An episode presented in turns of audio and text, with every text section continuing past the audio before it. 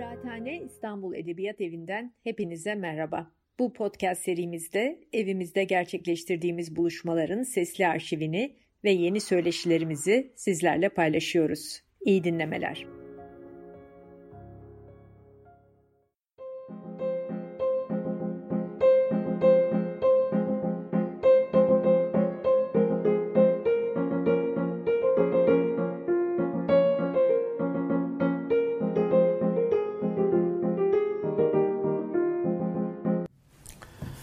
Merhabalar. E, milliyetçiliğin serüveni, tarih, gündelik yaşam ve şimdiki zaman başlıklı bu konuşmada e, esas itibariyle milliyetçilik çalışmalarının genel gelişim çizgisi üzerinde durmaya çalışacağım. E, bu çalışmalar bizim e, İstanbul Edebiyat Evi tarafından düzenlenmekte olan milliyetçilik tartışmaları e, kapsamında e, en azından farklı tartışma perspektiflerini özetleme ve bu, bunun hakkında dinleyicileri ve okuyucuyu bilgilendirme gibi bir amaç da taşımakta. Esas itibariyle büyük ölçüde betimleyici bir vasıf taşıyor ve buna bağlı olarak da birçok önemli tartışma konusunda boşlukta bırakacak. Ama diğer yanıyla düşündüğünde zaten bu milliyetçilik tartışmaları etkinlik dizisinin varlık nedeni bu farklı farklı başlıkları derinleştirmek olduğu için en azından e, giriş düzeyinde bilgilendirici olacağını umut ediyorum. E, bizler sosyal bilimlerde çeşitli konuları ele alırken her seferinde 2020 yılında olmamıza rağmen her seferinde TDK'ya atıfla bazı işlere başlarız. Hala elimize gelen yüksek lisans veya doktora tezlerinde ele alınan konunun sözlük anlamı bizim giriş yapmakta zorluk çektiğimiz metinlerde hep bir e, kurtarıcı nitelik taşır. Ama e, millet ve milliyetçilik konusu ne yazık ki bu genel kuralı uygulayabileceğimiz bir nitelik taşımamakta hatta paradoksal bir biçimde milliyetçilik çalışmaları diye tanımladığımız bir alanın varlık nedeni e, bunu tanımlamadaki güçlüklerden yola çıkıyor. Farklı dönemlerde farklı tanımların yetersiz kalması ya da evrensel kabule ulaşamayacak tanımlar karşısındaki e, zorluklar e, bizim milliyetçilik çalışmaları dediğimiz alanın gelişimini karşımıza çıkarmakta. Esas itibariyle bu biraz e, özellikle millet ve milliyetçilik konusunun salt sözcüklerden değil değer yargısı içeren yüklü kavramlar olmalarıyla da alakalı. Örneğin Hobsbawm literatüre çok önemli yer tutan kitabında e, doğrudan doğruya milletin tanımlanamaz olduğundan yola çıkarak tüm çalışmasına a priori, a priori bir tanım vermeksizin yaptığını söylüyor. Benzer bir şekilde Seton Watson da milliyetçiliğin kökenlerini uzun uzadıya tartışmasına rağmen kendi adına en büyük başarısızlığın net ve bilimsel bir tanım verememek olduğunu altını çiziyor. Bu yönüyle de bakıldığında milliyetçilik çalışmalarının en temel e, kısıtı ama aynı zamanda da zenginliği milleti ve milliyetçiliği evrensel kabul görecek genel geçer bir tanıma ulaştıramama hususu. Bu yoldan da yola çıkıldığında e, zaman zaman sözcüklerin e,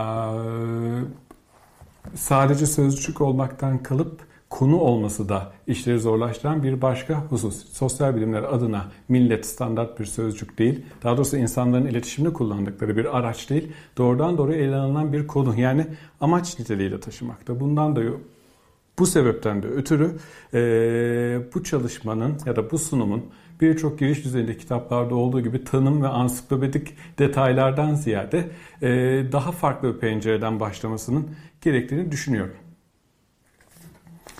Bu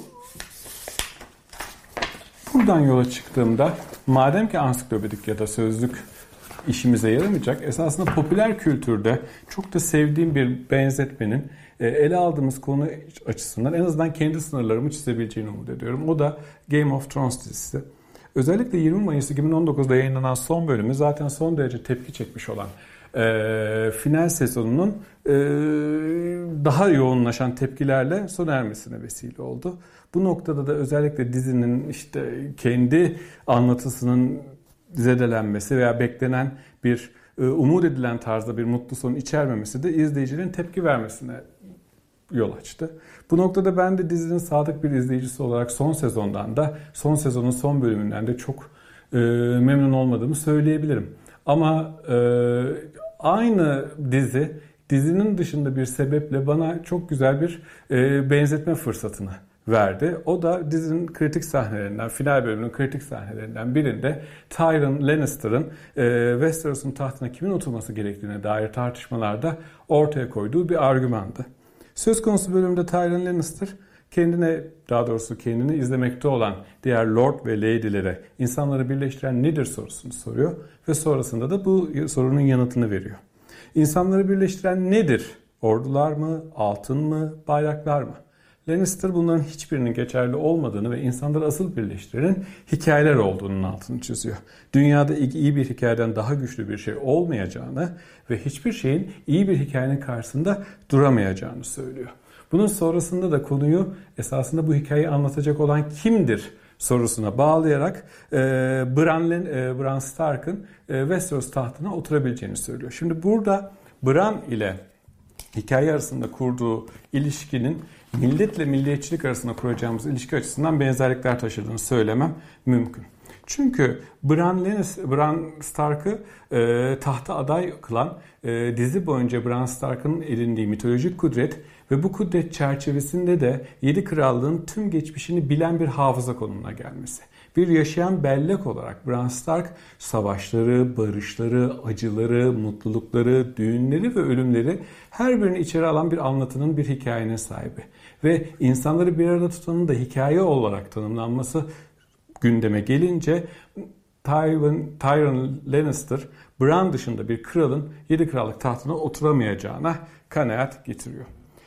Bu argüman bir dizi sahnesi olarak her ne kadar basit ve izleyici açısından olumsuz karşılansa da milliyetçilik çalışmaları adına e, bize çok şey söylemekte.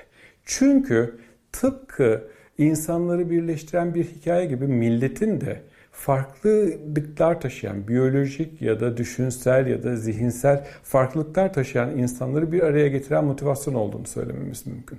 Birbirinden son derece ayrıksılıklar içeren insanlar dahi millet çatısı altında toplamayı son derece doğal, son derece normal ve hatta olması gereken olarak görebiliyorlar. Ve bunu bir şekilde e, hayat çizgilerinin devamlılığı içinde zaruri olarak görüyorlar. Bir hikaye olarak millet kendisinden mahrum kalınamayacak denli yaşamsal ve kendisinden mahrum kalınamayacak denli e, insanların kısa ömürlerinde e, zaruri ve değişmez bir parça niteliği taşıyor. Ama tek başına bir hikayenin anlamının olmayacağını da yine dizi ve gerçek dünya arasındaki bağlantıda da görmemiz gerek. Çünkü her hikayenin bir anlatıcıya ihtiyacı var ve hikayeyi unutanları uyaracak, onları yeniden hatırlatacak, bilmeyenleri öğretecek ya da hiç duymamışları haberdar edecek bir hikayeci ihtiyacı aşikar. Bu noktada da Westeros tahtı için Bran Stark'ın yerleştirildiği konumun milliyetçilik içinde geçerli olabileceğini söylememiz mümkün. Ve o karmaşık sözlük ya da ansiklopedik maddelerin hepsini bir kenara çıkardığımızda bir hikaye olarak milleti ve onu anlatan anlatıcı olarak milliyeti tıpkı hikayeler bellek ve Bran Stark arasındaki ilişki çerçevesinde de görebilmemiz mümkün olacaktır. Tabii ki bu hikayenin yaygınlığı ve bu hikayeye yoğun bir benimseyiş hikayenin ne ölçüde tutarlı ya da tutarsız olduğu konusunu tali hale getirmeye çalışıyor. Gregory Justanes'in deyimiyle hikayenin yarattığı hakikat duygusu tutarsızlıkları, eksiklikleri ya da abartıların görmezden gelinmesine vesile oluyor ve nihai olarak karşımıza e, neredeyse iman, edici, iman edilmişçesine benimsenmiş bir olguyu çıkarıyor.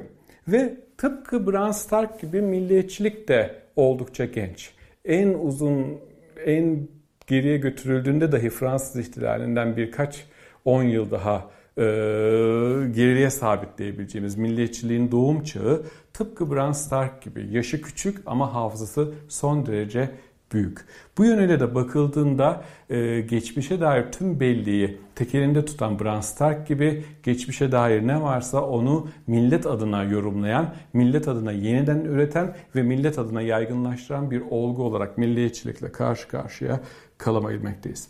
Ve yarattığı bu hakikat etkisi e, farklı kesimlerce eleştiri konusu edilse de çoğu kez tutarsızlıkları veya iddiaların abartılı üzerinden tartışılsa da milliyetçiliği tıpkı Michael Billy'in ifade ettiği gibi çağımızın en başarılı ideolojisi haline getiriyor.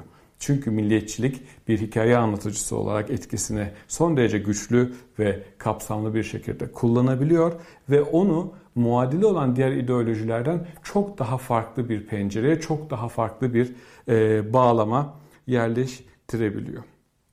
Buradaki belki de bu başarının bir e, göstergesi ise Greg Calhoun'un varsaydığı vurgu. O da milliyetçiliğin en büyük başarısının milletler her zaman varmış ve normmuşçasına kabul edilmesine yarattığı imkan olarak açıklıyor. Diğer bir deyişle bizler bugün milletlerin kadim, doğal ve insanlık tarihi boyunca geçerli bazı kimlikler olduğunu kabul ediyorsak bu bizim anlayışımızdan ziyade milliyetçiliğin bu hikayeyi yaygınlaştırma ve benimsetmedeki gücünün de bir yansıması olarak okunabiliyor. Tabii ki bu kusursuz bir hikaye değil. Kendi içerisindeki detaylardaki tutarsızlıklar ve paradoksları bir yana koyacak olursak içinde yaşadığımız dünya içerisinde çok daha kapsamlı bazı çelişkileri de beraberinde vurguladığını söylememiz mümkün. Her bir hikayede söz konusu milletin biricikliliği vurgulanıyor. Her bir millet kendi hikayesi çerçevesinde biricikliğe sahip. Değişmez bir öze ve kendisini diğer milletlerden farklı kılan bir öze sahip. Ancak aynı biriciklik iddiası herkes tarafından iddia dile getirildiği noktada da ortada hiçbir biricikliğin olmadığı gibi bir travmatik gerçeği karşımıza çıkıyor. Kendini biricik olarak ilan etmenin evrensel bir geçerlilik olduğu noktada özün ve özü tanımlayanın ne olduğu çok ciddi bir sorunsal haline alıyor. Bu öz vurgusu özellikle de milleti oluşturan nesnel faktörlere yapılan atıfın diğer bir e, sıkıntısıysa bizim en özcü argümanlarda dahi özü ne kadar nesnel değerlerle ve ne kadar ötekiye atıfla tanımladığımız. Biz her ne kadar milleti sahip olunan belli ortaklıklar çerçevesinde yorumlaya geldiysek de bu ortaklıkların ne kadar nesnel ortaklıklar olduğu ya da bu ortaklığa tabi olmayanlardan olmamak e, gibi diğer bir deyişle bizim kim olduğumuzdan ziyade kim olmadığımızı önem atfetmemiz gibi e, farklı bir durumu da karşımıza çıkarıyor. Biz belli ortaklıkları taşıyan insanlar olarak bir araya gelmiyoruz.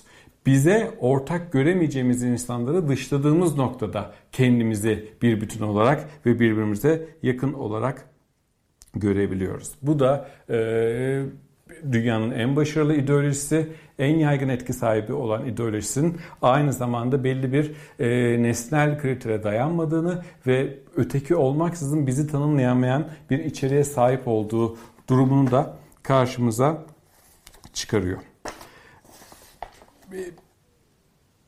Bugün e, bu tartışmaların yapılabilmesi yani milliyetçilik çalışmalarının ortaya koyduğu eleştirel millet yorumlamalarının ortaya çıkabilmesi ise e, kendi adımıza e, çok da kolay olmayan bir süreçte karşı karşıya meydana geliyor. Esas itibariyle e, milletin doğal, kadim ve yaygın bir kimlik biçimi olması akademik dünyayı da etkileyen bir husus.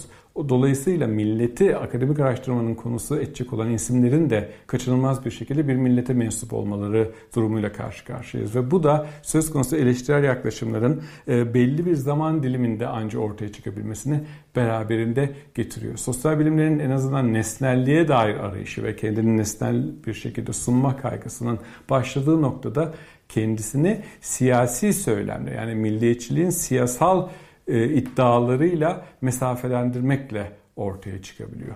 Siyasal söylemin yani milliyetçiliğin millete atfettiklerinin belirleyiciliği olduğu bir ortamda akademik tartışmaların yerini bulabilmesi çok çok kolay olmuyor. Bu yönüyle bakıldığında milliyetçilik çalışmalarının ki e, kronolojik olarak 2. Dünya Savaşı sonrasına dayandırmamız mümkün. E, belli bir tarihsel okumanın ardında eleştirel bir perspektif kazanmasının 1970'lerde ve özellikle de 1980'lerde gerçekleştiğini söylememiz mümkün. Ve bu çıkış noktası temel üç çelişki üzerinden kendisini gösteriyor.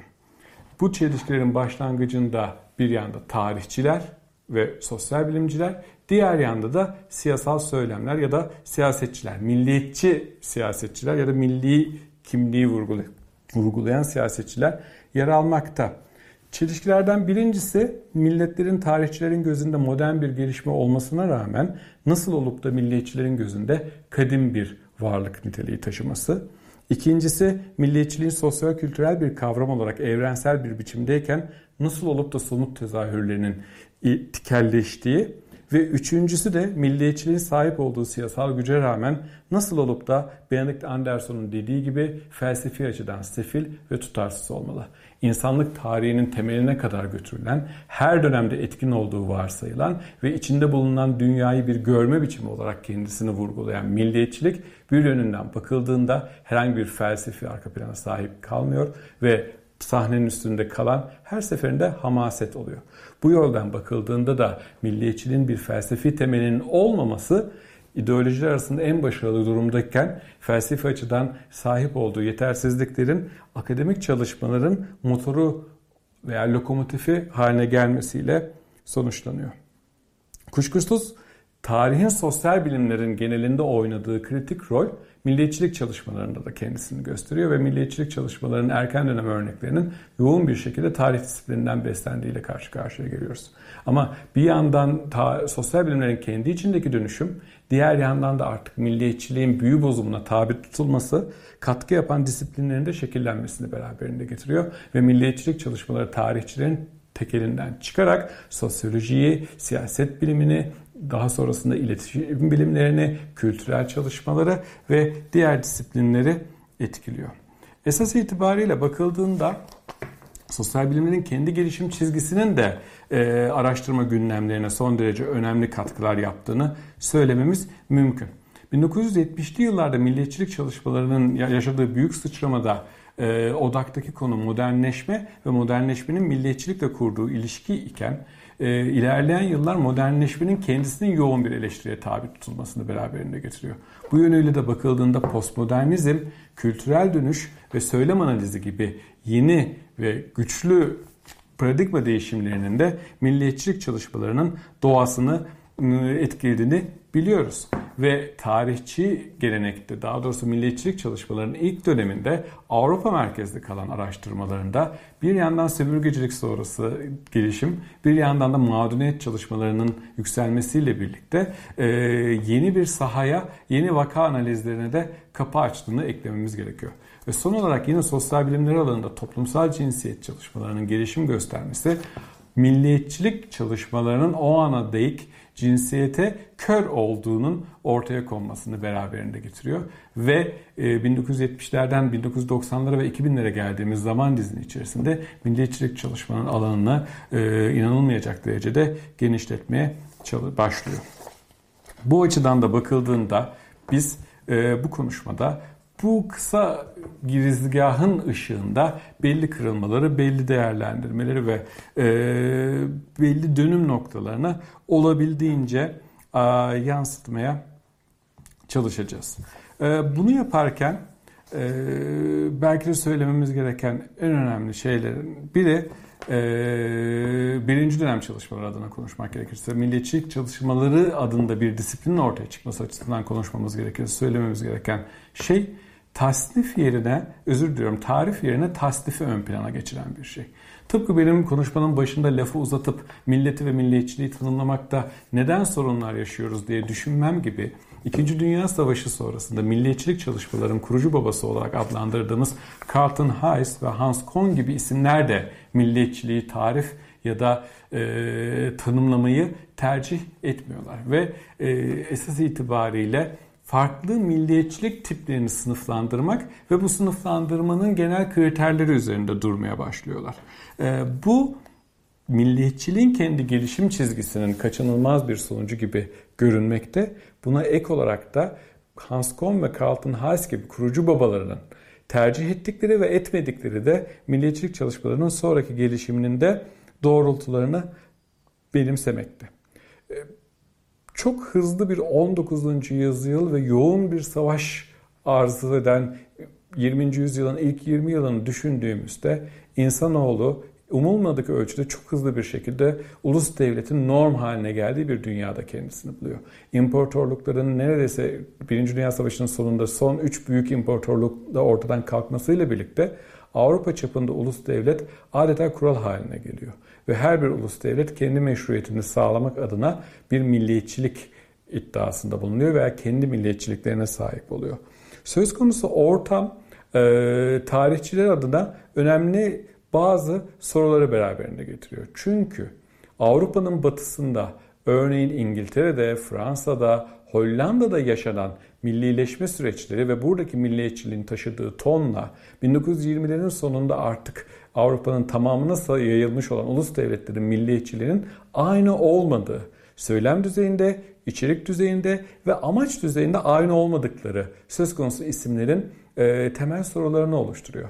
Ve gerek Carlton Hayes gerekse Hans Kohn geriye dönük bir okumayla kırılmanın nerede olduğu, farklılaşmanın nerede yaşandığı ve bu yaşananların nasıl açıklanabileceği üzerinde durmaya başlıyorlar.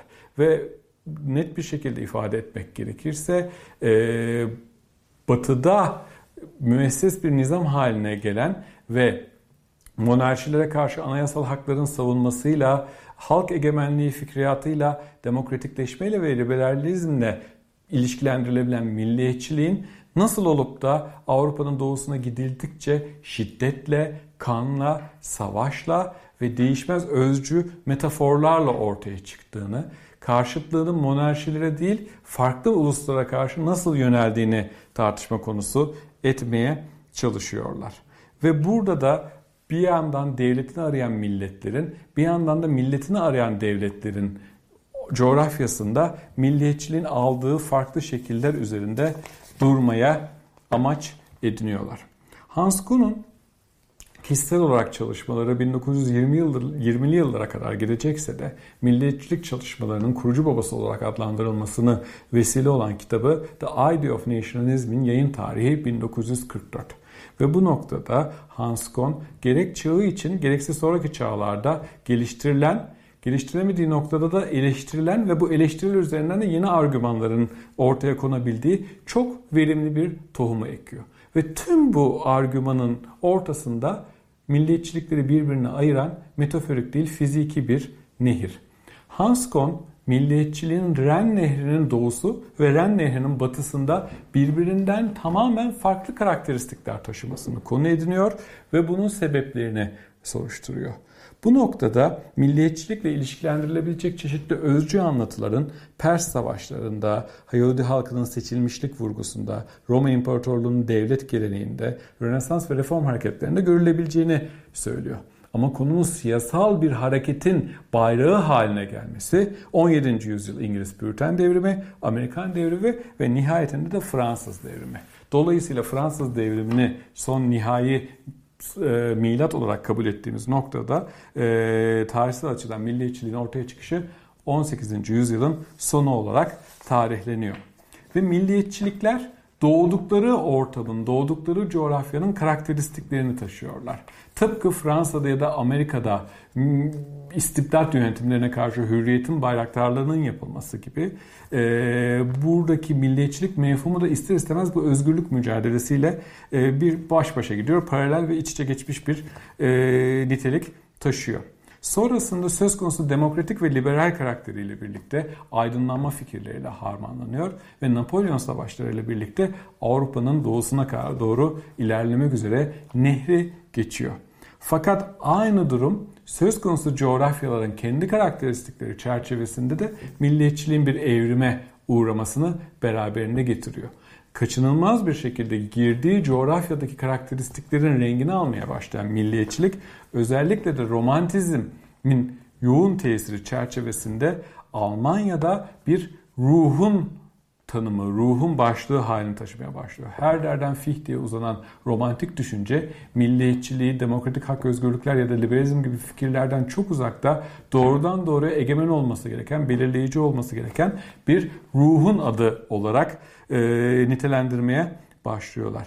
Bu yönüyle de bakıldığında konu için e, demokratik meşruiyetin ve ilerlemenin parçası olan milliyetçilik e, Avrupa'nın doğusuna geçirildiğinde bağnazlığın ve reaksiyonerliğin bayrağı haline geliyor. Fransız işgaline karşı, Napolyon'a karşı ya da sahip olan milli ruhun düşmanlarına karşı kendini sürekli bir tepki altında koyan milliyetçilik Avrupa'da giderek daha yaygın bir örnek haline almaya başlıyor.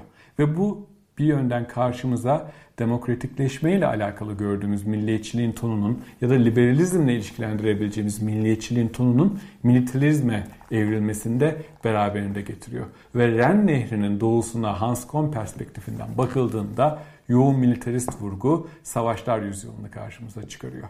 Ve öngörmenin zor olmayacağı gibi Birinci Dünya ve İkinci Dünya Savaşları da tam da bu militarist ruh odaklı ve tutkuyla, hamasetle ve reaksiyonerlikle kendisini ifade eden milliyetçilik akımlarının e, tetiklemesiyle gündeme geliyorlar. Bu açıdan bakıldığında Hansko'nun yaklaşımının e, Batı ve Doğu milliyetçilikleri şeklinde ikili bir ayrıma dayandığı ve Batı milliyetçiliğini tanımlayan karakteristiklerle Doğu milliyetçiliğini tanımlayan karakteristikler arasında bir mukayeseyle ortaya konduğunu söylememiz mümkün. Örneğin Hans Kohn ülkelerdeki demokratikleşme ve hürriyet hareketlerinin milliyetçiliğin tonunu etkilediğini ya da orta sınıfların gelişmişliğinin milliyetçiliğin tonunu etkilediğini söylerken e, bunun batıya has karakteristikler olduğunu söylüyor. Doğuda ise milliyetçilik e, kendisinin tanımıyla şair ve aydınların hülyası vasfını taşıyor. Bu entelektüel kesimlerin iktidar olamadığı ortamda da milliyetçilik öncelikle bir iktidar arzusu, bir devlet ve otorite arzusu, sonrasında bu otoriteyi baki ve yaygın kılacak bir e, çatışma ve tepki arzusunu beraberinde götürüyor. Hans Kuhn'un Doğu ile Batı arasında yaptığı bu ayrım dolayısıyla karşımıza basit, yalın, bir yönüyle çok tartışmalı ama bir yönüyle de sonraki milliyetçilik çalışmalarının ufkunu belirleyecek olan e, karikatürizasyonların karikatürizasyonları beraberinde götürüyor. Bu yönüyle bakıldığında Hans Kuhn'un Batı ve Doğu milliyetçiliği ayrımı esas itibariyle isteğe bağlı milliyetçilikle organik milliyetçilik arasında medeni ya da sivik milliyetçiliklerle etnik milliyetçilikler arasında, toprağa temel alan milliyetçiliklerle ırkı temel alan milliyetçilik arasında, eski milletlerle yeni milletler arasında, tarihi olan milletlerle tarihi olmayan milletler arasında ve toprak üzerindeki hak talebiyle kan üzerindeki hak talebi gibi ayrımları beraberinde geliyor. Ama Spencer ve Wollman'ın altına çizdiği gibi tüm bu ikili sınıflandırmanın bizi çıkardığı tek nokta ise iyi milliyetçilikler ve kötü milliyetçilikler ayrımı. Toplumsal sınıfların durumu, demokratikleşme hareketleri, militarizm, savaş, romantizm, özgürlük, edebiyat, şiir gibi son derece karmaşık bu ayrım nihai olarak bizi ahlaki bir tercihle karşı karşıya bırakılıyor. Ve iyi milliyetçilik, kötü milliyetçilik ayrımı bir yönüyle yeğlenebilir milliyetçiliklerle yeğlenmeyen, eleştirilen milliyetçilikler ayrımını beraberinde getiriyor. Ancak bu tanımın bizler için çok kritik olduğunu yani ahlaki olarak iyi ve kötü arasında yapılan ayrımın milliyetçiliği son kertede güçlendirdiğini de bu noktada söylememiz gerekiyor. Çünkü e, nihai olarak bazı kötü milliyetçiliklerin varlığına dair referanslar her milliyetçiliğin kötülüğü bir başka milliyetçiliğe atmasına ve kendini doğal olması gereken olarak tanımlamasına beraberinde getiriyor. Ve Hans Kohn özelinde milliyetçilik eleştirildiği noktada dahi son kertede güçlendirilen ve yaygınlaştırılan bir ideoloji vasfı taşıyor. Diğer yandan tarif yapmayıp tasnife odaklanan Hans Kohn'un gündeminde de neden ve nasıl sorularının yer aldığını görememekteyiz. Nihai olarak devlet odaklı, siyasi erk odaklı ve erklerin ve devletlerin birbirleriyle ilişkisi odaklı bu yaklaşım sonrasında eleştiri konusu edilecek ve milliyetçilik kuramlarının özellikle 1990'lardaki çizgisinde önemli karşı tezleri de beraberinde getirecek. Milliyetçiliğin kurucu babalarından ikincisine göz attığımızda ise karşımıza Carlton Hayes çıkmakta.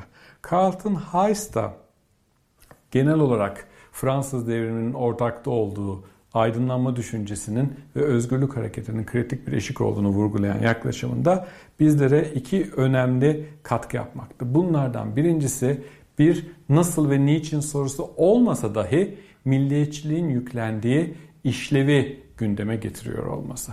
Carlton Hayes milliyetçiliğin din benzeri bir karakteristik taşıdığını söylerken aydınlanma ve sekülerizm gibi süreçlerin diğer yandan da Avrupa tarihinde feodalitenin çökmesi, imparatorlukların ve monarşilerin çökmesi sonrasında yaşanan e, istikrarsızlık karşısında sabit ve değişmez bir aidiyete duyulan ihtiyacın altını çiziyor ve dinlerin gölgelendiği ya da inişe geçtiği bir zaman diliminde insanlara farklı bir ölümsüzlük müjdelediğinin vurgusunu yapıyor. Bu yönüyle bakıldığında e, gelip geçici ve oldukça kısa bir ömre sahip olan insanların ölümsüzlüğe olan açlıklarını gidermelerinin yolu kendisine mensup oldukları milletlerin baki kalışlarında göstermekte.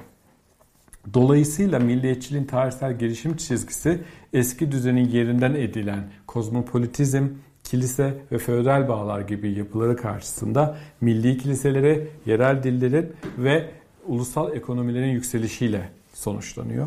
Ve bu söz konusu tarihsel okumanın nihayetinde milliyetçiliği kitle açısından önemli kılan hususun tıpkı dinler gibi kendi mabetlerine, kendi seremonyelerine ve kendi ritüellerine sahip olması olduğunun altına çiziyor. Tıpkı bir görevmişçesine pazar günleri kilisede toplanan kalabalık örneğinde olduğu gibi milli bayramlar, ulusal günler ve seferberlik halleri de insanların herhangi bir sorgu ya da sual yöneltmeksizin söz konusu ulus kimliğinin altında ve milliyetçi ideolojinin bayrağının dibinde toplanmalarına da vesile oluyor. Carlton Hayes'in tarihsel okuması ve dine, din ile milliyetçilik yap, arasında yaptığı benzetmenin özellikle e, Lelobera gibi ya da Anderson gibi isimlerde de kendisini gösterdiğini söylememiz mümkün. Örneğin ilki milliyetçiliği doğrudan doğruya çağın laikleştirilmiş tanrısı olarak tanımlarken Anderson da milliyetçiliği tartışmanın yolunun onu sosyalizmle ya da liberalizmle mukayese etmekte değil, Hristiyanlıkla, İslamlıkla ve diğer semavi dinlerle karşılaştırmaktan geçtiğini e, iddia ediyor. Ama her iki kurucu babanın da bize verdiği yegane sonuç milliyetçiliğin millete dair hikayesinin, millete dair atıflarının verili kabul edilmesi. Bunların gerçekliğinden yola çıkıyor ve bu gerçekliğin tarihsel arka planını oluşturuyor. Doğallık ve kadimlik iddiasının e, yanlışlanabileceği ya da geçersiz olabileceği konusunda herhangi bir sorgulamaya girişmiyor ve bu yönüyle bakıldığında da kendi milliyetçiliğimizi özellikle de tasdikler sonucunda da kendi milliyetçiliğimizi muadillerinden daha üst bir hiyerarşik konuma yerleştirmeyi meşrulaştırıyor. Kuşkusuz 1940'lı yıllarda yazmış bu önemli iki ismin sorgulamaya girişmesini, herhangi bir sorgulamaya girişmeyişini doğrudan eleştiri konusu etmekten ziyade son derece geçerli gerekçelerin ve mazeretlerinin olduğunu da vurgulamamız yerinde olacaktır. Nihai olarak bunlardan başlıcası ve bir tanım yapmamanın da sonucu, tanım yapmamanın da bir e, nedenini Carlton Hayes milliyetçilik kendisinden o kadar çok söz ediliyor ve o kadar aşikar ki güneşin doğuşu ve batışı gibi kanıksanmış bir karakter taşımaktadır sözüyle bunu dile getiriyor.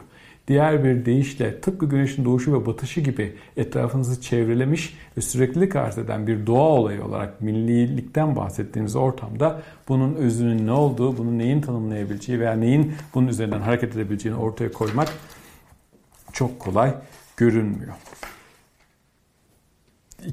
İkinci olarak tam da bizim konuşmanın en başında vurguladığımız sözlük meselesine geldiğimiz noktada da e, milliyetçiliği tanımlamaya girişen her isim karşı karşıya olduğu bazı paradoksların da bu isimleri zorlayabileceğini de vurgulamamız gerekiyor.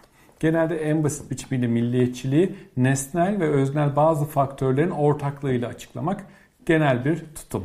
Örneğin milliyetçiliği çok basit bir şekilde o da yerdiğimiz en başta yerdiğimiz sözlük maddelerinde olduğu üzere ortak dil, ortak din, ortak kültür, ortak toprak üzerinden ya da dayanışma, beraberlik, bir aradalık ruhu üzerinden tanımlamak mümkün.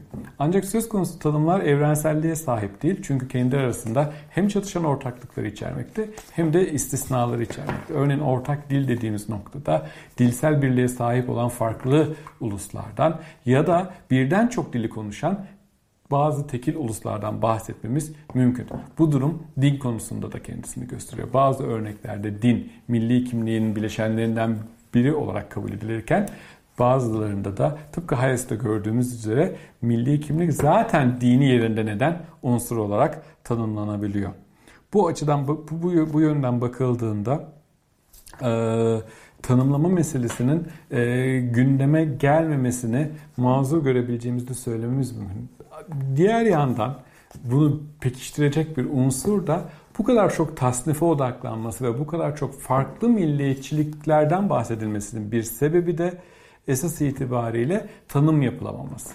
O kadar farklı ve o kadar farklı içeriğe sahip milliyetçilik söz konusu ki bunların her bir tanımı esasında farklı bir tipe karşılık gelmekte. O yönüyle de bakıldığında Hans Kuhn'un Batı milliyetçiliği ve Doğu milliyetçiliği arasında yaptığı ayrımın iki farklı milliyetçilik tanımı olarak da okunmasının mümkün olabileceğini söylememiz gerekiyor. Son bir hususta hem Hans Kohn ve Carlton Hayes'in kurucu baba konumlarını sorgulamaktan ziyade onların eksikliklerini mazur görmeye mümkün kılar. Hem de sonraki dönemlerdeki milliyetçilik çalışmalarının gelişimini açıklayabilecek diğer bir e, unsur da milliyetçiliğin yerleştirilebileceği bağlamların çoğulluğu olarak açıklanabilir. Bir yönüyle bakıldığında milliyetçilik bir millete ait olma duygusu ve bilinci yani bir duygu ve bilinç niteliği taşırken belli açılardan da bir sembol ve bir dil vasfı taşıyor. Bazı örneklerde bir toplumsal ve politik hareket niteliği taşırken en bilinen boyutuyla da bir ideoloji ve doktrin olma vasfını taşımakta. E, bu yönüyle de bakıldığında milliyetçiliği hangi çerçevede ele alabileceğimize dair göçlükler ve zorluklar da e, bir şekilde sorgulamaya sıranın gelmeyeceği bir akademik ve toplumsal ortamı karşımıza çıkarıyor.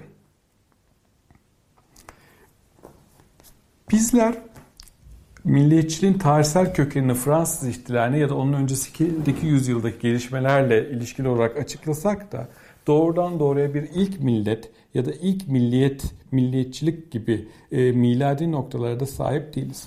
Örneğin Jean-Jacques Rousseau'nun uygarlığı ve mülkiyeti açıklamada başvurduğu, tarihte ilk kez bir toprak parçasının etrafını çitle çevirip burası benimdir diyen ve buna inanacak kadar saf olan insanlar bulabilen ilk insan uygar toplumun ilk kurucusudur. Metaforu gibi bir metafora sahip değiliz. Buna dair bir akıl yürütecek olduğumuzda ise milliyetçiliği mümkün kılan milliyetçiliğin bu ilk örneği, ilk çıkış noktasında işlerin Rusya'nın mülkiyeti ve uygarlığı ortaya çıkaran adımına göre daha kolay olabileceğini söylememiz mümkün.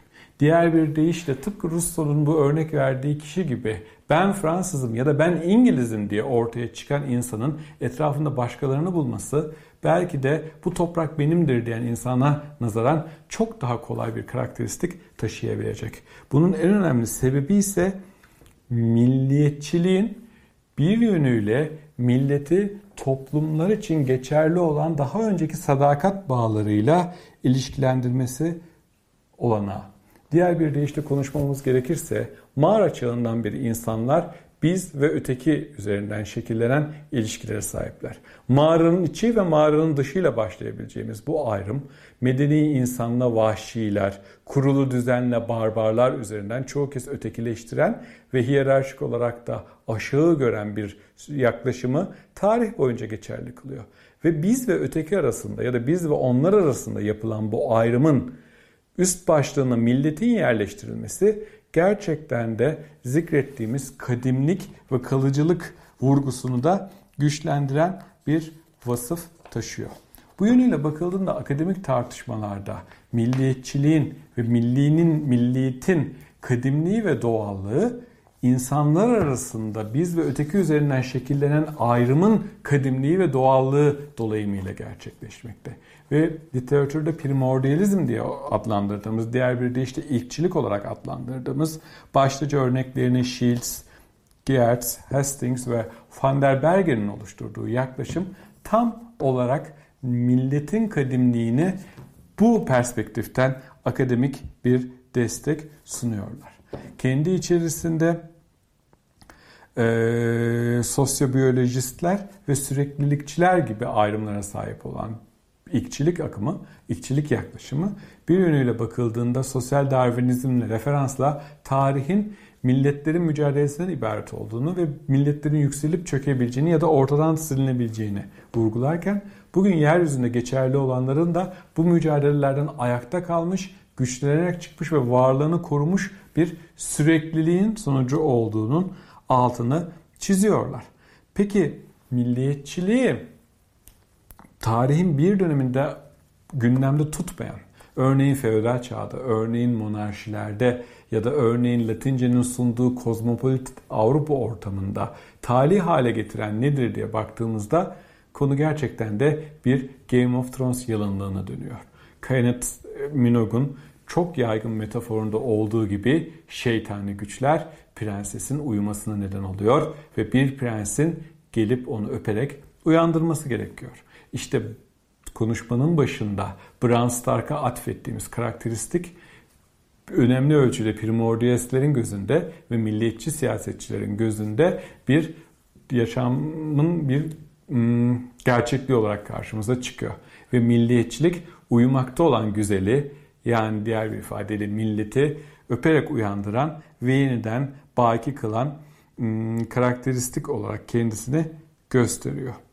İşte 1980'li yıllara gelindiğinde primordializme ve siyasal söyleme mesafe koyan modernist paradigma tam da bunun eleştirisi haline getiriyor, geliyor.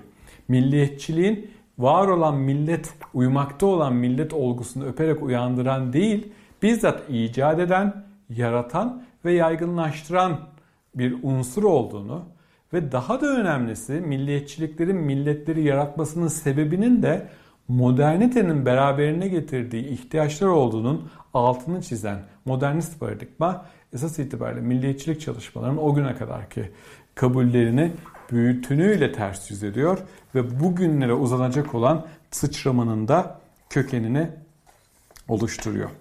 Burada milletin veya da milliyetçiliğin tanımlanması meselesi yerini kronolojik öncelliğe ve ardıllığa bırakıyor. O ana kadar hep var olan milleti uyandırmakla kutsanan milliyetçilik ilk kez modernist paradigma ile birlikte milli, milleti yaratan, milleti icat eden unsur olarak tanımlanmaya başvuruyor.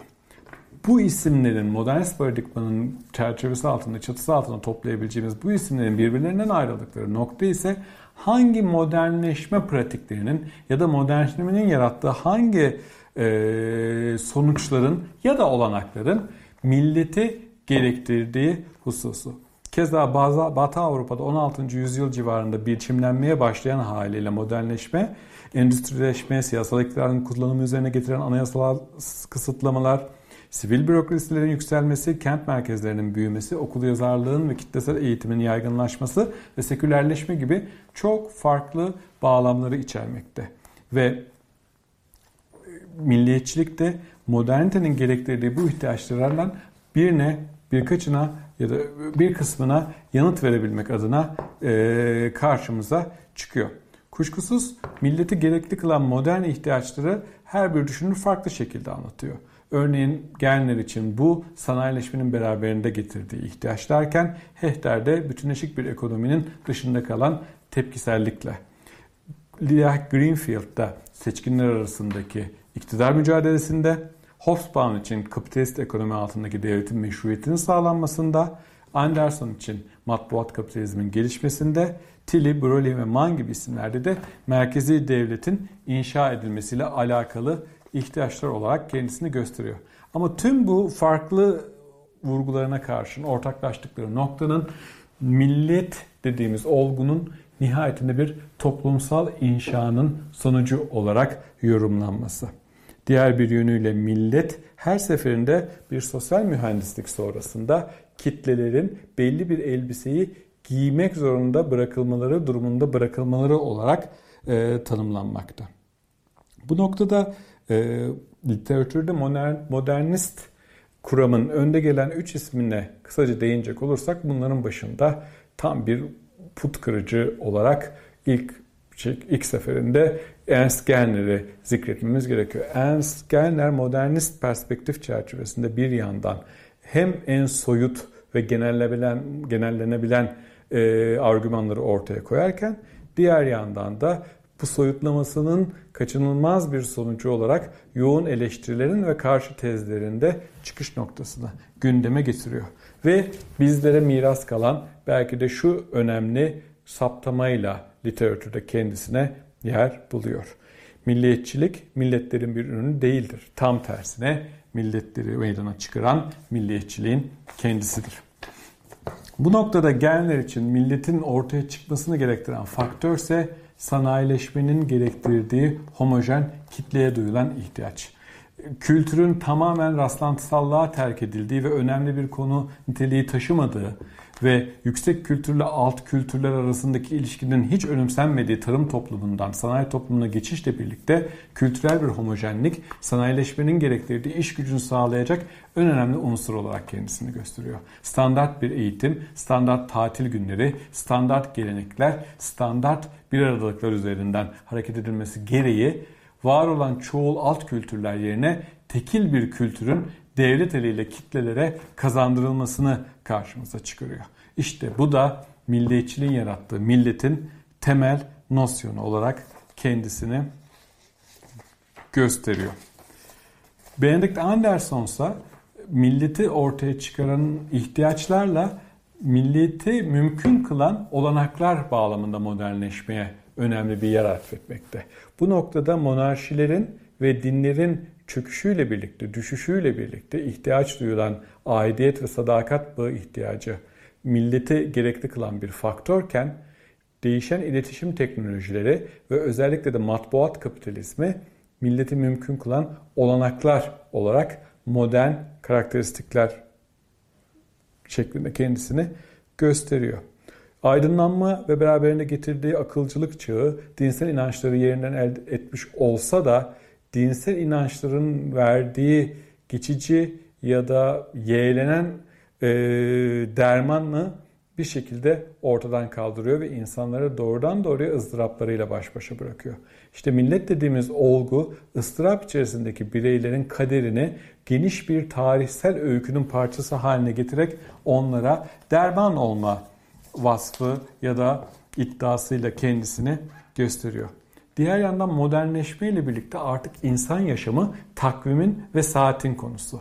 Tarım toplumlarında olduğu gibi güneşle birlikte hayata güne başlayan ve güneşle birlikte günü bitiren insan olduğu yerine belli işlerin belli saat aralıklarında belli şekilde yapıldığı standart bir toplum noktasında Anderson yeni çağın zaman algısını homojen ve içi boş zaman olarak gösteriyor. Ve bu eş zamanlılık hissiyatı Anderson'un milleti çok bilinen anlamıyla hayali cemaat olarak tanımlanmasını, tanımlayabilmesini mümkün kılıyor. Diğer bir şekilde söylersek Anderson için millet hayal edilmiş bir cemaattir, bir topluluktur. Böylesi bir topluluğu hayal edebilmeyi mümkün kılansa modernleşmenin beraberinde getirdiği olanaklardır. Çünkü aynı saatte uyanıp, yakın saatlerde uyanıp, aynı gazeteyi okuyan, aynı siyasal otoritenin yarattığı sonuçları deneyimleyen, aynı havadisleri üzülüp aynı havadislere sevilen insanların eş zamanlılığı birbirlerini hiç görmeseler, duymasalar, yüz yüze tanışmasalar dahi bir yerlerde tıpkı kendisi gibi üzülen ya da tıpkı kendisi gibi sevilen insanların varlığı anlamında bir cemaatin zihinlerde yaşatabilmesinin olanaklılığını bizlere gösteriyor. Modernist perspektifin diğer bir önemli ismi Eric Hobsbawm ise milletleri insanları sınıflandırmanın doğal ve tanrı vergisi bir yolu olarak doğuştan gelen bir politik kader olduğu görüşüne tamamen karşı çıkarken e, milliyetçiliğin kimi durumlarda var olan kültürleri alıp millete çevirdiği, çeviremediği noktalarda sıfırdan icat ettiği olgusunu beraberinde getiriyor. Ancak tam da toplumsal inşa ve sosyal mühendislik vurguları karşısında Eric Hobsbawm kitlenin milli kimlikte ve milliyetçiliğe dair inanışlarda neyi hissettiğini, milliyetçiliği kendisi adına neyin önemli kıldığının e, incelenmesi gerektiğini de vurgu yapıyor. Diğer bir şekilde toplumsal inşacı yaklaşım çerçevesinde yukarısı aşağının yerleşeceği millet çatısını inşa ediyor olsa da aşağının gönüllü bir şekilde bu çatı altında toplanmasını mümkün kılan e, gerekçelerin neler olduğunu sorguladığı noktada e, bunu mümkün kılanın aşinalık olduğunu söylüyor. Söz konusu insanlar geçmişte kendilerini bir araya getiren ve bir bütün kılan faktörlere benzeyen inşanın sonuç alınabilirliğinden hareket ediyor. Ve bu açıdan da bakıldığında ön milliyet ve icat edilen gelenek kavramsallaştırmaları Hobsbawm'ın toplumsal inşayı kitleyle buluşturduğu yere karşılık getiriyor. Dinler Hobsbawm için bir ızdırap giderici ya da bir kutsal aidiyetten ziyade insanların bir araya gelmesini mümkün kılan araçsal bir olgu ve ön milliyet millet fikrini belli açılardan dinle benzeştirerek dinden aşina olunan bağlılığı millete değiştirerek bir şekilde insanları bir araya getiriyor. Ancak ön milliyet süreci zaten geçici bir nitelik taşımakta. Çünkü icat edilen gelenekler mevhumu süreklilik ve değişiklikler hmm, sürekli değişen ve dinamizm arz eden modern dünyada insanların ihtiyacını duyduğu sabitliği ve değişmezliği onlara sunan bir vasıf taşıyorlar. Milliyetçilik kuramları, milliyetçilik çalışmaları çerçevesinde modernist yaklaşımın belki de belirginliğinin ve adını koymamız gerekirse zaferinin en önemli göstergesi modernist paradigmaya dönük eleştirilerin de modernist terminolojiden kendilerini koparamaması durumu. Bu noktada özellikle etnosembolizm olarak tanımlanabilecek ve başını Anthony Smith'in çektiği yaklaşımda hiçbir şeyin yoktan var edilemeyeceğini, o yüzden de milletin de modernleşmenin öncesinde de bir yerlerde kökenlerinin bulunabileceğinin sorgulamasını yapıyor. Ve araştırmasının odağına ulusların modern öncesine ait etnik topluluk karakteristiklerinden yararlandığını, özellikle de ortak ad, ortak tarih, ortak gelenekler ya da ortak bir hmm, geçmiş pratiğini devşirme noktasında da millet fikrinin tohumunu arz ettiğini söylüyor. Ancak modernist perspektifin bu en önemli eleştirmeninin dahi kendine dair yaklaşımı ya da nihai olarak vurguladığı unsurlar e, modernist perspektifin yeni bir versiyonunu sunmak ya da modernist perspektifin perspektifin iddia ettiği kadar modern olamayabileceğini ya da modern öncesinde de kökenlerinin bulunadığını e, ortaya koymak şeklinde kendisini gösteriyor. Bu yönüyle de bakıldığında modernist yaklaşım birbiri ardına 80'li yılların başında çıkan Anderson, Genler ve Hobsbawm gibi isimlerin tartışmaları ve literatürde yaptığı katkıyla birlikte önemli bir şekilde alanda hegemon hale geliyor. Genler, Hobsbawm ve Anderson gibi isimlerin literatüre yaptıkları katkı çerçevesinde modernist perspektif milliyetçilik çalışmalarında son derece başat konuma gelmişti. Ve bu başatlığı kendi akışı içerisinde kolay kolay yerinden elde etmek en ateşli eleştirmenleri için dahi mümkün değildi. Fakat 1980'lerin ilerleyen yılları milliyetçilik çalışmalarının doğasını değilse de sosyal bilimleri radikal bir şekilde dönüştürdü ve sosyal bilimlerin bu dönüşümü milliyetçilik çalışmalarının kaynak, odak, veri toplama biçimi ve metodolojisine özelde söylemek gerekirse radikal bir şekilde farklılaştırdı. Bu noktada ilk zikredilmesi gereken şeyler kuşkusuz postmodernizm ve kültürel dönüştü.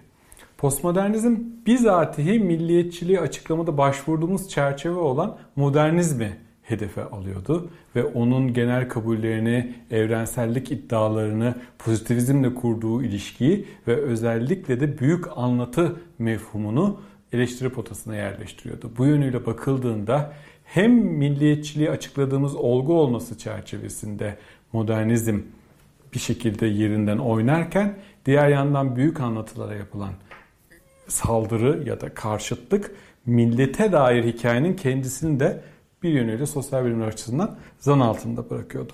Kültürel çalışmalarının en önemli etkisi ise kadimlik doğallık savının odağında yer alan kültür mevhumunun dönüşülebilir, değişebilir, inşa edilebilir ve kendi içerisindeki zigzaklarıyla birlikte araştırılabilir bir nesne konumuna indirgenmesiydi. Kültürel çalışmaların ortaya çıkmasıyla birlikte milleti tanımlamada başvurulan bir olgu olarak ortak kültürün varlığı tartışma konusu edilmiş ve milletin sabitlenmiş bir kültür dışındaki dayanaklarının da göz önüne alınması gerekli hale gelmiştir diyebiliriz. Ee, bu noktada sosyal bilimlerdeki gelişmelerden önemli bir diğer unsur da e, yine bir ölçüde kültürel dönüş ve kültürel çalışmaların yükselmesinin beraberinde getirdiği e, etnografi ve kültürün gündelik, informal ve pratik kısımlarının da araştırma nesnesi haline gelmesi durumuydu. Dolayısıyla biz hep toplumsal inşa ve sosyal mühendislik olarak tanımladığımız milliyetçiliği kültürel dönüş sonrasında aynı sınırlıkla ele alamaz hale geldik.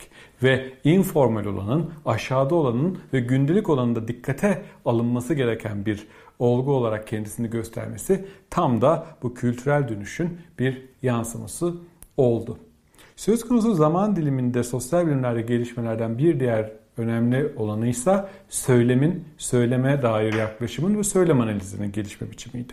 O güne dek bir din, bir ideoloji, bir siyasi hareket ya da bir doktrin olarak tanımlaya geldiğimiz milliyetçiliğe başta Craig Calhoun olmak üzere bir söylem biçimi, bir söylem olarak milliyetçilik tanımının gündeme geldiğinden bahsedebiliriz. Bu söylemle birlikte milliyetçiliğin dünyayı biz ve onlar şeklinde ikiye böldüğü ve kendini hep bizliğe dair atıflarıyla doğallaştırdığı ve çeşitli kurumlar aracılığıyla bu söylemi dünyayı görmenin bir biçimi haline soktuğunu e, Greg Calhoun ve bir söylem olarak milliyetçilik yaklaşımı çerçevesinde değerlendirmemiz mümkün. Ve insanların çevrelerinde olup bitenleri anlamlandırma ve açıklama biçimlerinin de milliyetçilik üzerinden şekillenmesi milliyetçiliğin olduğu kadar söylemin toplumlar ve insanlar üzerindeki etkinin etkisinde bir göstergesi haline oldu. Kuşkusuz sosyal bilimlerdeki dönüşüm bunlardan ibaret değildi. Diğer bir önemli dönüşüm de e, sosyal bilimlerin o ana değin yoğun arz ettiği Avrupa merkezcilik ve toplumsal cinsiyet körlüğü vasıflarıydı. Sosyal bilimlerin geneline dair bu karakteristikler özellikle ve özellikle milliyetçilik çalışmalarında çok daha yaşamsal bir nitelik taşıyordu. Çünkü e, yaklaşık bir saattir konuşmamda kıyılarında yüzdüğüm şerit hep Avrupa ve Avrupa'nın batısı ve doğusu iken Asya'da, Afrika'da uyanan uluslar, sömürgücülüğe karşı mücadele eden uluslar, bunların dünyayı algılama biçimleri, bunların kendilerini ve eski sömürgeci efendilerini algılama biçimlerinin de sosyal bilimlerin ve dolayısıyla milliyetçilik çalışmalarının bir konusu olması gerektiği işte bu zaman diliminde ortaya çıktı. Ve başını özellikle Partha Chatterjee'nin çektiği e, yaklaşım milli kimliğin ve milliyetçiliğin hiç de Doğu ya da Batı Avrupa'dan ibaret görülemeyebileceği, iyi ile kötüye dair tanımların da Avrupa kıtasıyla sınırlı kalamayabileceği, sömürgelerdeki özgürlük mücadelesinin milliyetçiliğinin, onun inşa ettiği milletin içerisindeki felsefi karakteristiklerinde dikkate alınmasına dair önemli vurgularda bulundu. Diğer yanında Sylvia Wolby ve Yuval Nevis gibi feminist eleştirmenler tüm milliyetçilik antolojilerinin, tüm tarihsel incelemelerin ve eleştirel yaklaşımların dahi hep milleti erkek bir olgu olarak yaklaştığının altını çizdiler. Toplumsal inşa da olsa kitleler için çok önemli bir sadakat ve açıklama, sadakat ve bağımlılık biçimi de olsa zikredilen kitlelerin cinsiyeti hep göz ardı edildi ve bir kimli, milli kimliğin oluşumunda, yaygınlaştırılmasında ve milliyetçiliğin sembolleştirilmesinde kadınların yerleştiği, yerleştirildiği merkezi konumun literatürde yer bulmasının sağlayıcılığı bu toplumsal cinsiyet odaklı yaklaşımlar oldu. Konuşmanın en başında vurguladığım şey milliyetçilik çalışmalarında tarihin, tarih tarihsel metodun ve tarih yazımının önemi idi belirttiğim üzere sosyal bilimlerin dönüşümü tarihe dair yaklaşımlarda da çok ciddi yenilikleri beraberinde getirdi. Bizatihi tarih yazımının kendisini e, gündeme getirdi. Çünkü tarih o ana değin genel kabuller çerçevesinde rankeci tarihsel anlayış ve pozitivizmin nesnel bir tarih yazma misyonu çerçevesinde hep yukarıdan yazılmıştı. Hep arşiv odaklıydı. Hep kaynağını devletin ve devlet aygıtlarının sahip olduğu arşivlerde arıyordu. Sosyal bilimlerin kendi dönüşümü aşağının tarihini makro yerine mikronun tarihini gündeme getirdi ve bunun milliyetçilik çalışmalarındaki karşılık karşılığı da sosyal mühendisliği ya da toplumsal inşaya girişen aktörlerin değil bu inşanın konusu olan kitlenin ne hissettiği ya da bu kitlenin tarihinin nasıl yazılabileceğine dair tartışmalar oldu. Kuşkusuz bu çıkış noktası itibariyle e, yukarının tarihine odaklanmak milliyetçilik çalışmaları açısından mazur, mazur görünebilirdi. Çünkü tarihçiler için ilgilenecek olan verilerin bırakan, böylesi bir veriyi miras olarak bırakabilecek toplumsal kesim hep siyasal erk ve üst sınıflar idi.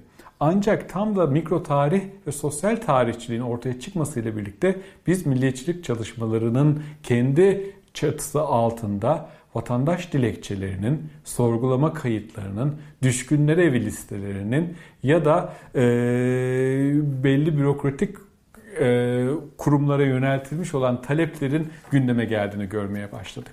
Ya da hep milleti seremoniler yoluyla icat edilen gelenek olarak okurken bu seremonilere katılan insanların katılım tarzlarını gündeme getirmeye başladık. Bu yönüyle de sosyal tarihin milliyetçiliğin aşağıdan tarihine odaklanma noktasında ve milliyetçiliğin asıl konusunun bizzat bu milli kimliği benimseyen kitleler olduğuna dair Hobsbawm'ın öngörüsünü gecikmeli de olsa yerine getirebildiğini söylememiz gerekiyor. Bu kuşkusuz tarihçi profilinin de değişmesini beraberinde getirdi. Biz o ana kadar milliyetçilik çalışmalarında gördüğümüz tarihçileri hep siyasi tarihçilerle ve siyaset bilimcilerden ibaret bulurken sanat tarihçileri, bilim tarihçileri, edebiyat tarihçileri, etnograflar, müzikologlarla onların çalışmalarıyla anlamaya başladık ve saraylar ya da savaş meydanları ya da işte sarayın bodrum katındaki büyük defterlerde aranan tarih yerini pullara, kartpostallara, marş ve şarkılara, eğlence biçimlerine ve bir araya gelen kamusal alanlara bıraktı. Bu yönüyle bakıldığında sosyal tarihin milliyetçilik çalışmalarına yaptığı en önemli katkı Martin van Hennerachter'ın dediği gibi kitleyi kitlesel bir fenomene dahil ederek yazma halini aldı. Aşağıdan milliyetçiliğe dönük bu çabanın diğer bir boyutu Yine aşağıdan milliyetçilikle alakalı olmakla birlikte şimdiki zamanın gündeme getirilmesi oldu. Aşağıyı ele alma metodolojisinin gelişmesiyle birlikte ve değindiğim gibi kültürel çalışmaların etnografiyi, sahayı, saha çalışmasını önemli bir veri kaynağı olarak görmesiyle birlikte şimdiki zamandaki milliyetçilik ve şimdiki zamandaki inşa yaklaşımı ilk kez milliyetçilik çalışmalarının gündemine girmeye başladı. Bu yönüyle bakıldığında yine saraylarda, siyasi otoritelerde onların söylemlerinde ya da politik prensiplerinde değil, insanların gündelik hayatlarında milletliğin nasıl kurulduğu, nasıl yeniden üretildiği ve kişiler tarafından nasıl benimsenildiği ortaya çıktı.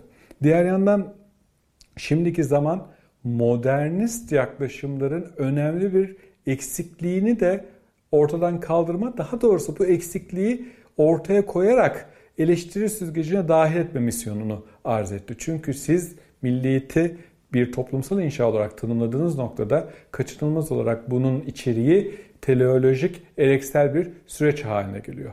Millet inşa ediliyor, kitlelerce benimseniyor ve olay bitiyor.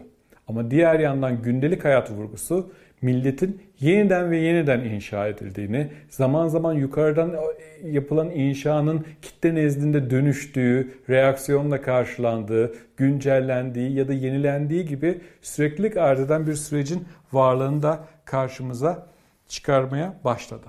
Şimdiki zaman milliyetçiliği olarak daha doğrusu milliyetçiliği incelemenin deki yöntem olarak şimdiki zamana odaklanmanın e, önemli isimleri arasında ee, yine 2000'li yılların başlarında eserlerini veren Michael Billig, Tim Edenser ve Roger Brubaker gibi isimleri zikretmemiz mümkün.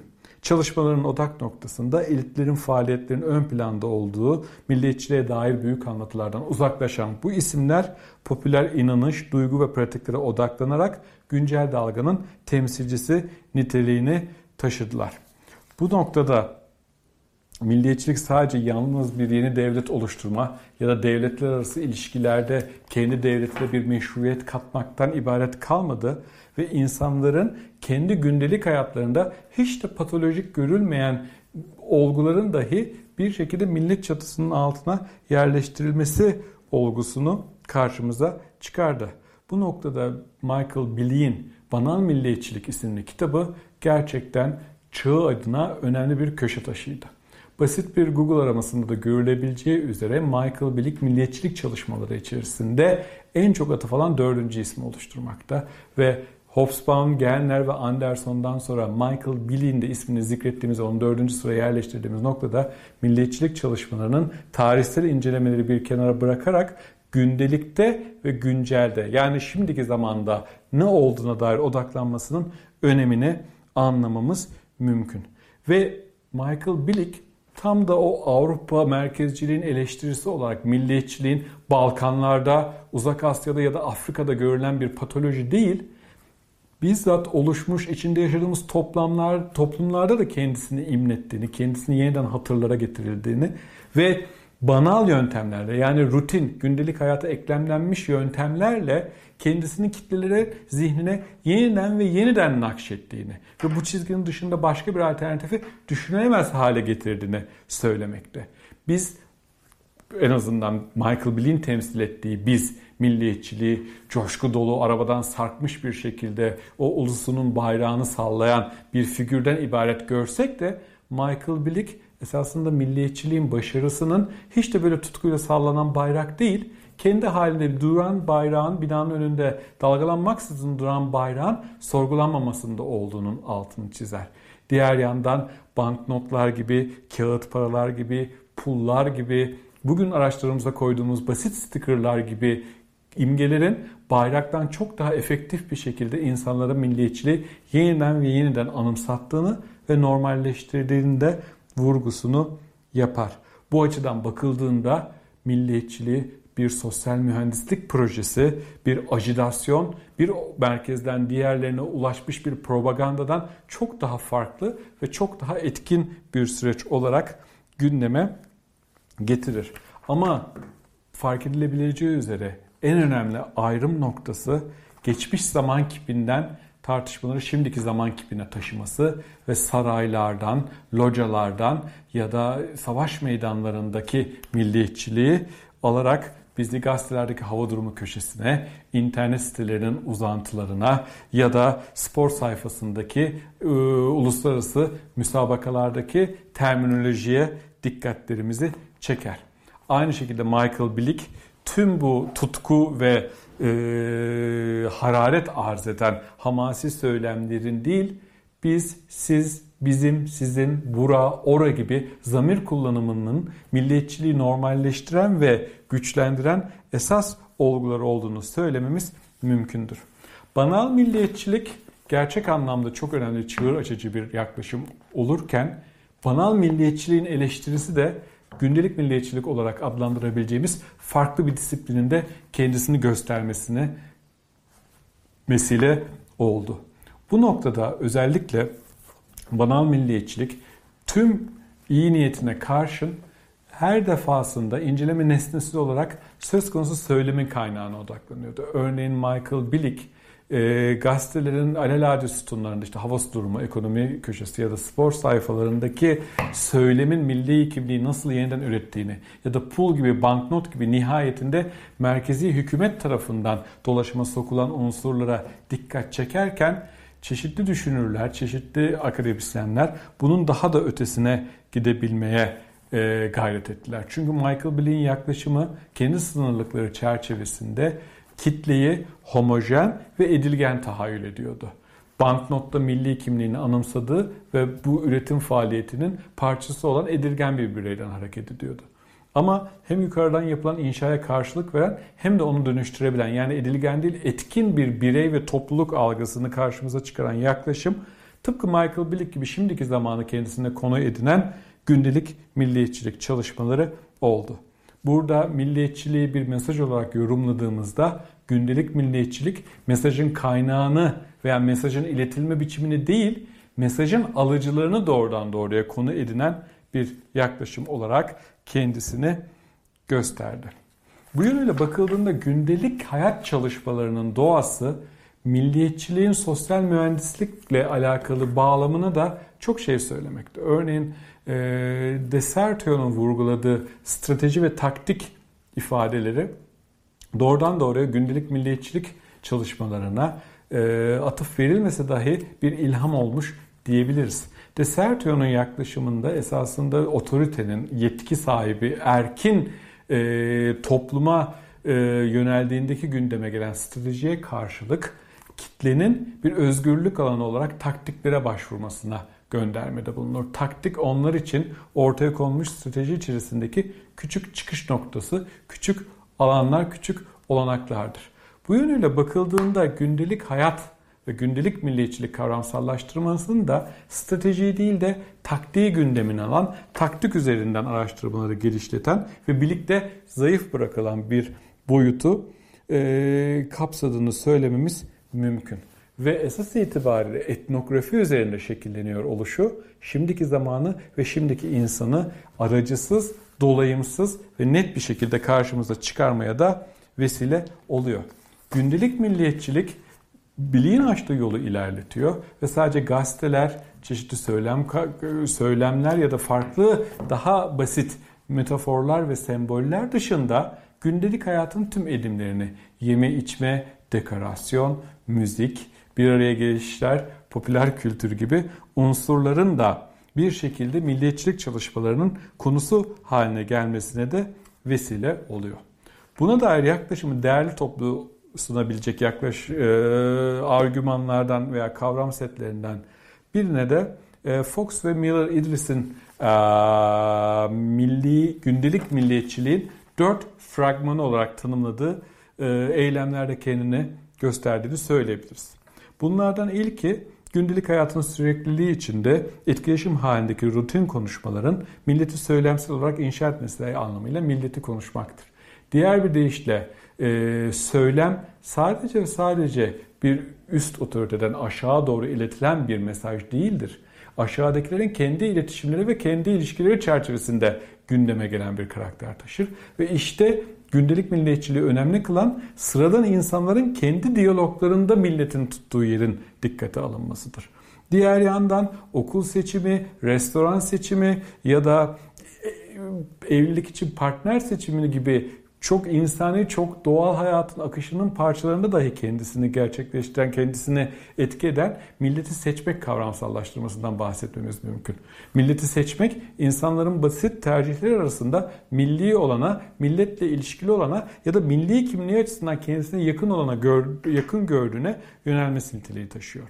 Fox ve İdris'in gündelik milliyetçiliği mümkün kılan fragmanlarından üçüncüsü de milletin icra edilmesi demek. Yani e, burada millet olma bireyler tarafından ortaya koyulan performanslarla kendisini gösteriyor ve bir milli maçın taraftarı, bir ulusal günde e, ulusal kutlamaya katılan kitlesel yürüyüşün parçası olan insanlar burada milleti icra ediyorlar, performe ediyorlar. Son olarak da doğrudan doğruya kapitalist ekonomik düzenin de yansımalarını içerecek şekilde dördüncü fragmanın milletin tüketimi olarak adlandırılması mümkün. Sıradan insanların e, zevk ve tercihlerinde milliliği dikkate alması çerçevesinde tüketimlerinin de bir şekilde millilik üzerinden gerçekleştiğini karşımıza çıkarıyorlar.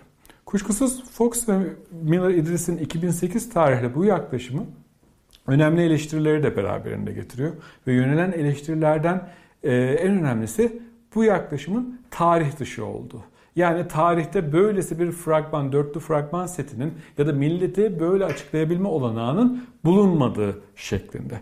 Ve Miller ve Idris'in, e, özür dilerim Fox ve Miller Idris'in buna dair yanıtları ise kendi çalışma konularının tarih olmadığı Bilakis milliyetçiliğin burada ve şimdiki zamandaki tezahürlerine odaklandıklarını söylüyorlar ve milliyetçilik çalışmalarının geçmişteki çok daha kapsayıcı ve genel gündemlerini bir kenara iterek çok spesifik örnekler üzerinden kapsamlı bir analizin gerçekleştirebileceğinin altını çiziyorlar. Bu yaklaşımın önemli aa, katkılarından biri, daha doğrusu katkıdan ziyade önem taşımasının gerekçelerinden biri bu yaklaşım benimsenmese dahi toplumsal inşa olarak millete dair argümanlarda gündelik hayatın bir ölçüt olması durumu. Diğer bir de işte biz eğer gerçekten milliyetçiliğin milleti inşa ettiğinden bahsediyorsak bu inşanın ne kadar başarılı olduğunun, ne kadar etkin olduğunun ve yerine getirebildiğinin, bu amacın ne kadar yerine getirebildiğinin tezahürü bunun gündelik hayatta normalleştirilmesi olarak kendini gösteriyor. Dolayısıyla modernist kuramın sosyal mühendislik ya da toplumsal inşa perspektifiyle gündelik hayat birbirinden tamamen ayrı ve farklı alanlar değil, biri diğerinin yararlanabileceği ve var olan argümanlarını genişletebileceği önemli bir araçsal değeri de kendisinde gösteriyor. Diğer bir deyişle bu bize tarihteki belli referansları da son derece kolay açıklama e, imkanı da sunuyor. Örneğin milliyetçiliklerin milletleri yaratma edibinde sıkça başvurulan bir alıntı İtalya'da 1861 yılında Massimo de, de Zaglio'nun söylediği İtalya'yı yarattık şimdi de İtalyanları yaratmalıyız vurgusu. Örneğin e, Eugene Weber e, bir Fransız milletinin varlığından bahsedildiği ortamda dahi sadece nüfusun %2.5'inin homojen bir dil konuştuğunu, bir dilsel bütünlüğe sahip olduğunun altını çiziyordu. Bu yönüyle bakıldığında yönetici ya da e, seçkin kesimlerde milletliğin yerleşmiş olması kitle açısından bunun da başarılmış olduğunun anlamını bize göstermiyor. Tam da bu oranlar çerçevesinde bakıldığında toplumun yaklaşık %90'ının milletle ilişkisinin bulunabileceği sahayı bilakis gündelik hayat karşımıza çıkarıyor. Bu yönüyle bakıldığında e, genel itibariyle toparlamaya çalıştığım e, bu tarihsel incelemeler, modernist incelemeler ve gündelik hayat incelemeleri dizgesinde gündelik hayata atfettiğim önemin e, bir sebebi kronolojik olarak son sırada gelmesinden de ziyade milliyetçilik çalışmalarının bundan sonraki e, güzergahına dair de ipuçlarını vermesi. Ama bunun öncesinde milliyetçilik çalışmaları ve akademik argümanların çoğunda karşımıza çıkan ve bir türlü gerçekleşmeyen bir kehanetten başlamamız gerekiyor. Örneğin bir İkinci Dünya Savaşı'nın sona ermesiyle birlikte Carr, milliyetçilik ve sonrası başlıklı kitabını yazarken artık Dünya Savaşı'nın sona ermesiyle birlikte barışın kurulduğunu ve milliyetçiliğin sonrasına geçeceğimizi varsayıyordu. Aynı şey tek kutuplu dünya, daha doğrusu soğuk savaşın sona ermesi, küreselleşmenin her yerde kendisini göstermesiyle de gündeme geldi. Milliyetçilik artık sönümleniyordu. Ya da Avrupa nizamında zaten bir patoloji olarak gündemde dahi değildi. Fakat Balkanlardaki savaş ya da küreselleşmenin dalgalarının bir şekilde kıyıya vurmasıyla birlikte e, bu kehanetin hala gerçekleşmediğini görmeye görüyoruz. Akademik ortamda sonunun geleceğine dair yoğun bir iddiada bulunulan ama sonu bir türlü gelmeyen milliyetçiliğin bu gücünün esas itibariyle kaynağını gündelik hayatta görmek belki de bundan sonraki akademik çalışmalar için karşı karşıya olmamız gereken en önemli vasıf niteliğini taşıyor. Önemli olmakla birlikte tarihsel incelemelerinin bize bıraktığı miras e, bugün içinde bulunduğumuz ve milliyetçiliğe bağlı sorunların yarattığı ortamda gerçekten tarih hale gelmek. Kuşkusuz Gerner gibi yaklaşarak milliyetçiliğin yapay ve sahte bir milletin yapay ve sahte bir icadı olduğu zaten tarihin belli bir döneminde yayınlandı. Zaten milli kimliğin 17. 16. 15. yüzyılda mümkün olamayacağına dair argümanlara kanaat gelebiliriz. Ama gündelik milliyetçiliğin odağına aldığı kitle mevhumuna baktığımızda biz her ne kadar bunun böyle olmadığını söylesek de iman düzeyinde bunları tarihsel gerçeklik olarak kabul edilen ve millete de gücünü veren bir kitlesel faktörden bahsetmemiz mümkün. Bu yönüyle bakıldığında eğer gerçekten milliyetçiliğin sönümlendiği ya da inişe geçtiği bir zaman diliminden bahsetmemiz gerekecekse bunun da ölçütü ve kaynağının gündelik yaşam olduğunu söylememiz mümkün. Tarihsel süreç milletin sonradan icat edildiğini, yapay bir karakteristik olduğunu söylese de bugün içinde bulunduğumuz çatışmalarda, savaşlarda ya da insanlar arası mücadelelerde, kutuplaşmalarda, çatış e, çelişkilerde milletin gayet de kadim, gayet de doğal bir aidiyet olduğundan hareket edildiğiyle karşı karşıyayız.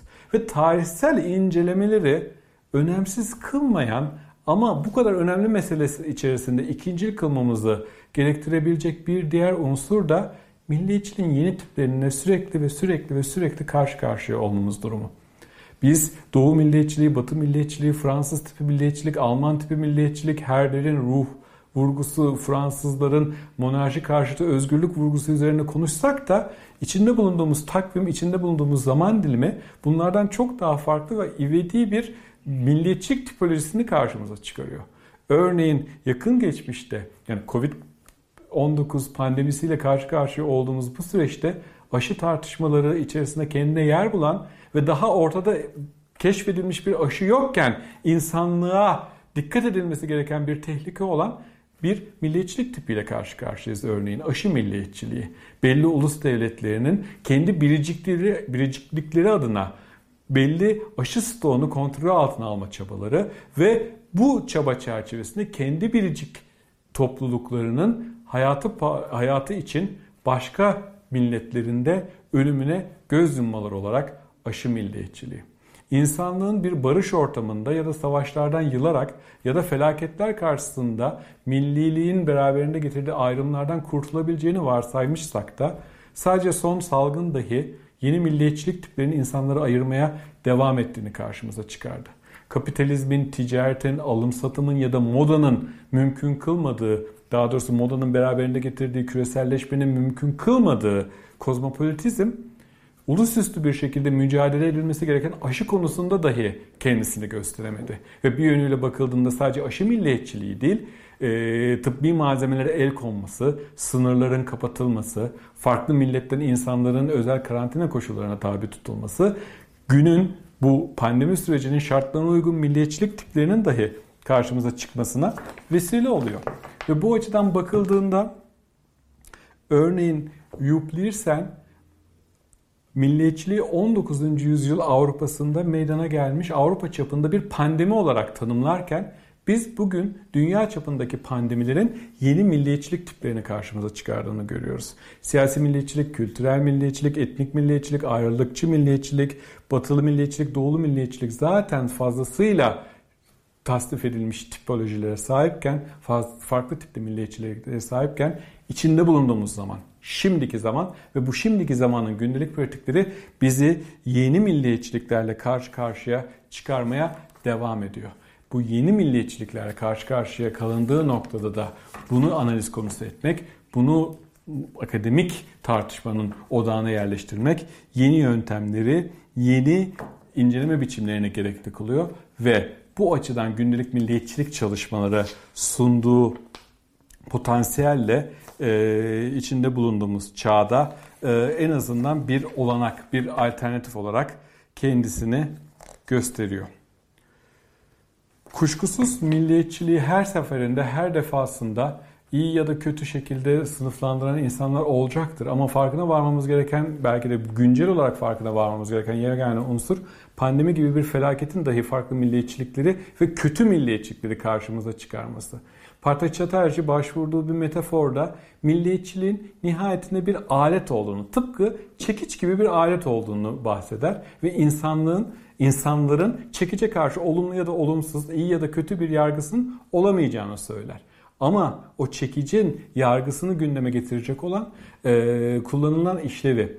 Bu yönüyle bakıldığında Çaterci'nin metaforuyla çekici duvara bir resim asmak için kullandığınızda, çivi çakmak için kullandığınızda herhangi bir sorun söz konusu olmaz ama söz konusu çekiç bir yönüyle e, cinayet aleti olma potansiyelini de taşımaktadır. Bu yönüyle bakıldığında milliyetçiliğin kuşkusuz sanatta, kuşkusuz müzikte, kuşkusuz insanlar arası ilişkilerde birçok olumlu faydası olmuşsa da içinde bulunduğumuz zaman diliminin milliyetçiliklerinin bir şekilde olumsuz anlamıyla çekici çağrıştırdığını, çekici, e, çekicin temsil ettiği bir potansiyeli gündeme getirdiğini söylememiz mümkün.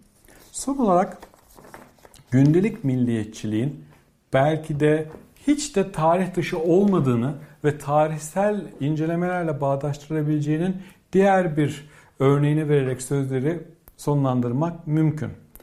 Ernst Renan'ın 1882 yılında Sorbonne Üniversitesi'nde yaptığı Millet Nedir başlıklı konuşması milliyetçilik çalışmalarında sıkça başvurulan bir tanıma sahiptir. Renan kavramı bir milletin varlığı her gün yapılan bir plebisittir, bir halk oylamasıdır şeklinde tanımlar. Ve bu noktada esasında Renan'ın tanımından yola çıkılarak millete dair yaklaşımlarda gönüllülüğün ve milleti oluşturacak kitlenin bu kimliği kabul etmesine odaklanılır. Ama Renan'ın bu kısa cümlesinde vurguladığı her gün ifadesinin de doğrudan doğruya gündelik milliyetçilik çalışmalarıyla ilişkilendirilmesi mümkün. Ya da ulusların modern öncesi kökenlerini arayan etnisite çalışmaları çerçevesinde bakacak olursak etnisiteyi doğrudan doğruya destanlarla, doğrudan doğruya mitlerle, kolektif atlarla ve kolektif topraklarla açıklamamız mümkün. Ama aynı etnisite çalışmaları bize insanların yemek yeme tarzları, giyim tarzları, kutlama tarzları, matem tarzları gibi geniş bir alana dair de e, olgular sunmakta. Ve bu yönüyle bakıldığında gündelik hayata milliyetçiliğinin tarihselliğine dair de hmm, köprülere sahip olabileceğimizi söylememiz mümkün. Klasik milliyetçilik çalışmalarının kurucu babaları, klasik çalışmalarının yazarları ya da araştırmacıları her seferinde bize modernitenin beraberinde getirdiği karmaşa ve hareketlilik karşısında insanlığın sakinliğe ve durağanlığa olan ihtiyacıyla milliyetçiliğe açıklama getiriyorlardı. Bu süreklilikler arasında sürekli, sürekli değişimler ve sürekli dönüşümler arasında bir sabit olarak millet bu insanların bir derdine derman oluyordu. Ama bugün geldiğimiz noktada 18 19. yüzyıl ya da 20. yüzyılla kıyaslanamayacak şekilde bir hareketlilik ve devinizm hala bireyleri etkilemeye devam ediyor. Ve karmaşıklığın ve belirsizliğin bu denli arttığı bir ortamda bizim yeni modellere, yeni araçlara ve yeni metodolojilere ihtiyacımız her geçen gün artıyor. Skey ve Anton Schiff'in vurguladığı üzere gündelik milliyetçilik çalışmaları da tam olarak bizlere bunu sunuyor. Sabrınız için teşekkür ediyorum. Sevgiler.